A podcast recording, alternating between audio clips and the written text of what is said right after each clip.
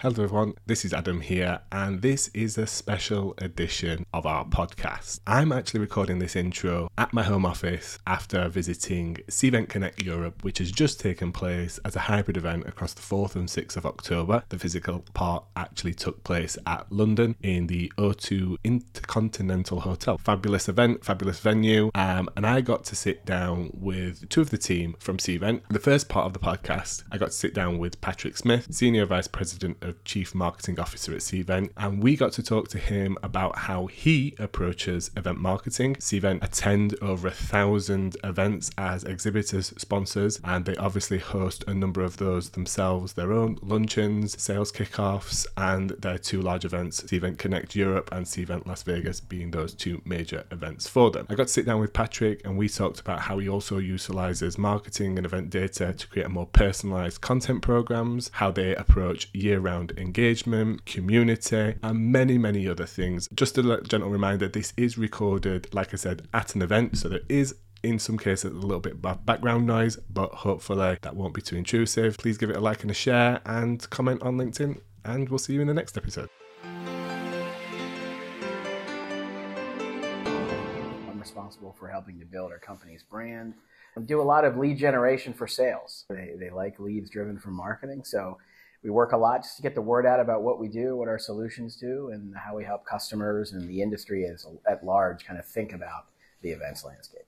And what's your role been as part of Cvent Connected? So my team runs it. So I guess you could look at me as the master of ceremonies, I guess, maybe at the highest level. And my team create the agenda. We get the speakers, the promotion plan. That's all us, you know, how it looks is my group. So uh, this is really kind of my event and my team's event. A lot of participation from the rest of Cvent, from our product team, our customer success team. Sales, of course, has a big role and many others. But this is really a showcase for our brand and what we do. And that's fundamentally a marketing thing at Cvent. Awesome. One of my first questions to you then would be what are the differences now when it comes to event marketing? Have yeah. things changed? Have the trends changed? I think the biggest thing that's changed is the uh, options that are available to us right now, right? I think back and I was just did a couple sessions today and I was talking about the differences between the past and now. You know, back in 2018 or 19, I think I had run one virtual event in my career that was an experiment back in the 2000s and it was using a technology and everything was recorded and it just wasn't really all that interesting. And now you can reach this vast audience if you do a hybrid event. So I think that the trick with event marketing now is when you're thinking about your event program, what type of event do you format do you want to leverage? And for us, it makes total sense to have this event be a hybrid event because we want to get people on site, we want to be able to interact in person like we're doing now. But all of the goodness of Cvent, that storytelling, the thought leadership, the best practices, those conversations that we want to have, we want as many people as possible to participate in those. That's why we have a virtual component. If you have accessibility, you know, issues, you can join the conversation online. And if you're interested in sustainability and you don't want to travel necessarily, you can take advantage of that option. So what we really want to do is create a program that suits everyone and their needs and their interests in terms of how they want to attend.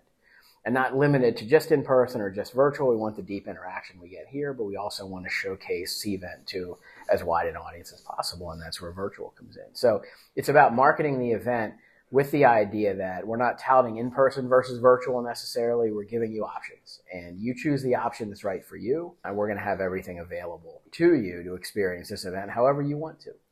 I'd love to come back to that options bit in, yep. in a little bit. How, from an event marketer's perspective, then, do you find it easier or more challenging to budget I mean, we have budgets, of course. You know, we're, we're a publicly traded company, so we need to make sure that we hit all our financial targets. But at the same time, we get such a, a strong value here that every time someone comes to see us, it's an advantage for Cvent. So we're certainly not going to turn people away, you know, in terms of, hey, we have more in-person people than we thought but we'll make sure that we have contracts that are somewhat flexible around F&B and that sort of thing. So, you know, if we're finding that we're not getting as many people, maybe we can adjust downward. If we're finding that we are, then we have some incentives potentially with the venue. So we try to be flexible in terms of that, but we're never going to turn people away.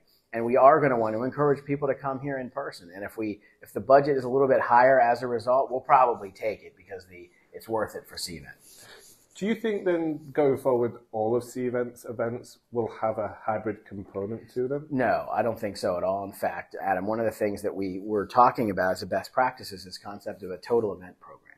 So you want to look at your events not in silos, not as points in time, but as something that is a program that is thoughtfully constructed. So at Cvent, in a given year, we'll either host or attend about a thousand events a year. So that's everything from our own in-person luncheons where we go to a restaurant, we have lunch, and we tell you about Cvent products. That's always going to be in person because we found that works better, right? When you have a restaurant meal as the incentive, you kind of need it to be in person unless you're sending a DoorDash voucher or something. So those are in person. Then we have our own webinars that we use with Cvent Technology. We had an event actually in the spring that was all virtual. It was a travel summit. It was all virtual, three or four hours, five hours of programming that was virtual. But then we had meetups in London and around the US and different cities to get together in person for cocktails and to discuss the day. So I guess that would be considered a hybrid event, but it was definitely virtual, the programming piece, but then you had this meetup element as well. So we have that in our mix. We have this event, this user conference, the big marquee events. We have Cvent Connect US, Cvent Connect Europe. This is an event we'll do hybrid because we want to make sure that everyone can see the Cvent story and, and really talk about the industry and what we need to do to collectively build this industry and keep the momentum going. So here's where we'll invest in hybrid. But I think that the important thing for us is be thoughtful. Don't just don't just be one size fits all. Don't go all virtual, all in person. I don't think you need a hybrid event for that lunch and learn that we talked about, right? You don't need necessarily to, to broadcast that to people. But we also do things on demand too. So we'll have events where we might record something and then use it after the fact. So all these things are at our disposal. The key is we use Cvent technology to manage it all. So we have one system of record on our events. We know who attended this webinar that also we want to see in person at this trade show because we know they're on the list. Who we saw at the trade show that we want to invite to Cvent Connect as a VIP. So you can put all that information together in one place, and it allows you then to make smart decisions about how to market the event, how attendees and delegates are interacting at the event, and then what you can do with that from a marketing perspective. In the old days, if you had one system for webinars, one system for virtual, one system for in person, you might not be able to put that picture together so that's important because people spend a lot of money, and to maximize budget, you need to know who's doing what and how they're interacting and who likes what and so forth, and build your event program around the options that the market wants to see. Brilliant. There seems to be some difference of opinion on what's classed as a webinar and at what point does that become a virtual event? A really great question. In fact, I just my session I just got out of I was moderating a panel, and that was one of the questions I asked the panelists what is an event these days. So I don't think there is a specific definition of a webinar, right? I think in, in many ways, I think the approach we're taking is we want to make sure that the world understands that the old webinar of the past is just not going to work as well anymore. Just I've been I spent so many years at them droning over top of a PowerPoint where I would maybe even record it, might even be live, where I'm just talking to a slide. So the audience is sitting back hearing me drone on over top of a slide. Next slide, I'm droning on over top of that. They're not interacting with me. They're not interacting with anyone else. They're just hearing me talk, not even seeing me talk. That's just not going to work anymore. So we're taking virtual event best practices and saying use them for webinars. Have 30 minute webinar that, that is considered a webinar because I think that has meaning to when you're promoting a webinar. People know it's short, bite size, maybe not bite size, but not three hours long. It's maybe a one session affair, right? Where I'm just going to go and listen to the story or the topic at hand. And, but we're saying use virtual event best practices, have multiple speakers, don't have it be live, put interstitials in between. When people are in the waiting room for the webinar, run an ad, run a video, promote your next event with a neat video snippet. We use our own technology to make sure that you're not just hearing me drone over a PowerPoint. Maybe when I first come on screen and I'm live, it's just me talking to you. And then we have a detailed slide next, so you won't see me, but you'll hear me. I'll be talking to a detailed slide. Then we do a poll and we discuss the poll and people can be chatting. What did you think of the results? And then you change the layout and I am side by side, content on the left, me on the right. So we're dynamically changing this up like you'd see at a TV show and that keeps people interested. There's dynamism to what I'm seeing. I don't think one thing's a webinar and one thing's a virtual event, but what I would say is take the best practices of high production values for virtual events and use those for your webinars. You'll get greater attendance, you'll get more buzz, people will stay the whole time, you'll get all this interaction going, and every time you have interactions going, when people are asking questions, they're chatting, they're taking polls, we're capturing that as information on what you're interested in. And we can use that then for marketing. I think people are going to understand what a webinar is on the receiving end, but I think probably if you polled enough people, they might say a virtual event equals multi session, multi hour, whereas a webinar would be shorter. But I'm not sure there is a distinction, to be honest with you. Is a webinar event or not? We tend to think it is, right? Because it's just one of those things you want in your total event program. You want your webinar strategy to work in concert with your larger event strategy. The definition of an event for me is just bringing people together at a moment that's in time. A, that's a great point. And I think, but but I, have actually, you know, if I could expound upon yeah, that a yeah. second, with the exception of something like a sporting event, right, which is really to watch the event versus to interact. If the audience is together around the topic, then I think it's an event. But just watching a football game or something is kind of like you're watching that group of people. But there's a lot of interesting parallels between the hybrid world and what's happening in sports as to what's happening in events, where some people want the in-person experience, other people love watching from their couch, and that's great it's great. People can consume that event however they want to. That sporting event, I should say. So, so that's a lot of the thinking in hybrid too, as to why you want to have a hybrid experience. Do you think virtual has presented an opportunity for people who are not event organizers? I have a group of event organizers that run this event. That is not the same team that traditionally ran webinars. But what's interesting is some of my events team now got into a lot of the production values around webinars. Mm-hmm. So webinars were something that the marketing department could easily kind of throw together. And yet events were something that the event organizing group would really pioneer. And now those lines are blurring. We have people that we had some of our event planners that really got to know technology really well to do that layout I was talking about, to do the run of show, because you really need a run of show for a virtual event as a webinar now. It's not droning over top of PowerPoint. It's this five minutes, it's Patrick with this scene these two minutes, the scene switches. Now we're going to run a video. Now we're going to take a poll. Now we're going to do full screen Patrick. Now we're going to do, you know, Adam talking over top of a PowerPoint, right? So all this, you really need to run a show, and that goes right into the event organizers. And that's why these things are coming together. So I think one of the cool things out of the pandemic is this merging of marketing departments where events are now collectively run. There's a merging of skill sets. Event planners and organizers are not just caring about how long the buffet line is and was the check-in experience good. They care about leads. They care about engagement. They care about the, the production of the event. And marketers do too. And there, so they kind of have merged coming from this direction, event organizers coming from this direction, and collectively we're all better for it. Oh, what's your opinion on multi-hub? You know, I like it. I think it's a good idea. There's a, a big debate in the industry around cannibalization, right? If I run a virtual event, am I going to cannibalize my in-person event? We get this question all the time. And I think our point of view is you're, we're going to get more people watching Cvent in action if it's a hybrid event. So yes, maybe some people that would have jumped on a plane because it's the only way they could see the event are now going to tune in virtually.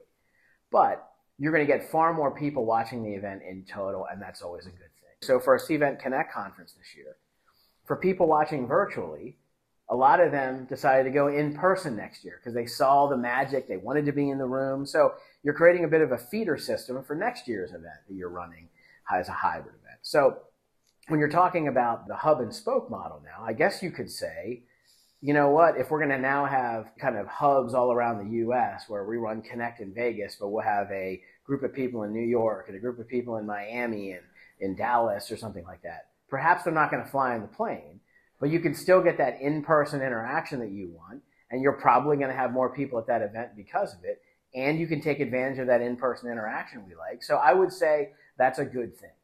That's a really good thing. So it, it is interesting. And we had a German event yesterday when we did the general session with our CEO speaking and our product roadmaps. That was broadcast live to Germany, and that group was sitting there watching. And then they had their own afternoon of content just for them. Next year, we'll probably branch that out into other cities. So we like that because chances are maybe a third of those people in Germany would have come here in person. They could have joined online, but we got people gathered together, which is what we want. I think it's a really interesting model. And that's, again, what's so cool about the world we're in. Four or five years ago, no one was talking about this stuff. You mentioned earlier uh, giving people the option of how they interact and things. And the statistic that I became aware of for a connection of mine recently was that there's about 1.2, 1.3 billion people on this planet with some form of disability Yep. or accessibility Yep. requirements. About 20% of the working age. Yep. And I questioned at that point whether we see 20% of our audience Mm-hmm. fall into those categories. How important do you think it is that technology providers and as event organisers, we make sure that our events are both forwardly visible to those people, Mm-hmm. Right. that we have things in place? It's incredibly important. I mean, at Cvent, you know, we when we do our company wide and our sales kickoff events, they're typically virtual. They used to be in person, now they're virtual. We'll probably do a hybrid going forward, but we, we close caption it. So for people that have hearing disabilities, we make sure that's done. Now, one of the things you have to do though, Adam, is you have to make sure you plan right because we use a, a partner to do the closed captioning. That's not instantaneous. So for some things that are recorded, you need to make sure you give them a day or two of notice to get it done. So that is part of the run of show now. So accessibility is so important, but it does create more complexity for event organizers in terms of how you want to, you know, build your event. But yes, I mean, even with Cvent to allow you for various colors for people that have color deficiencies when they're seeing, you know, on our website, we spend a lot of time making sure that we are, you know, compliant that way. So these are all the, the waves you need. And that's one of the great things about virtual events. It does break down barriers, whether it's economic, whether it's disability, you can't travel, you can still get the benefit of that community and that content and so forth. We're taking accessibility very seriously. It's a really important part of what we need. I was talking many times this week about, you know, a funny little anecdote too. Sometimes we take in-person events mentality, I think, and sometimes it's tough to lose those points of view. Like, you know, we were debating, what time do we start our plenary session? Ah, you know what? Let's start at eight minutes late so we can get more people in the room. Well, that doesn't work for the virtual audience where they're sitting there saying, what's going on here, right? So once you say you're starting, like it'd be a minute or two late, but you can't be eight or 10 minutes. So all these things, you have to kind of unlearn some of the things that you used to learn that, hey, you know what? We'll just wait because we'll have a more full room and they'll see the full story. That doesn't work for virtual audience. So you just got to learn these things. And I think over time, the industry is getting better at it. I think this is going to be the title of this uh, this, this interview. We can no longer be eight minutes late. And then the virtual is going to see dead space or they're going to leave.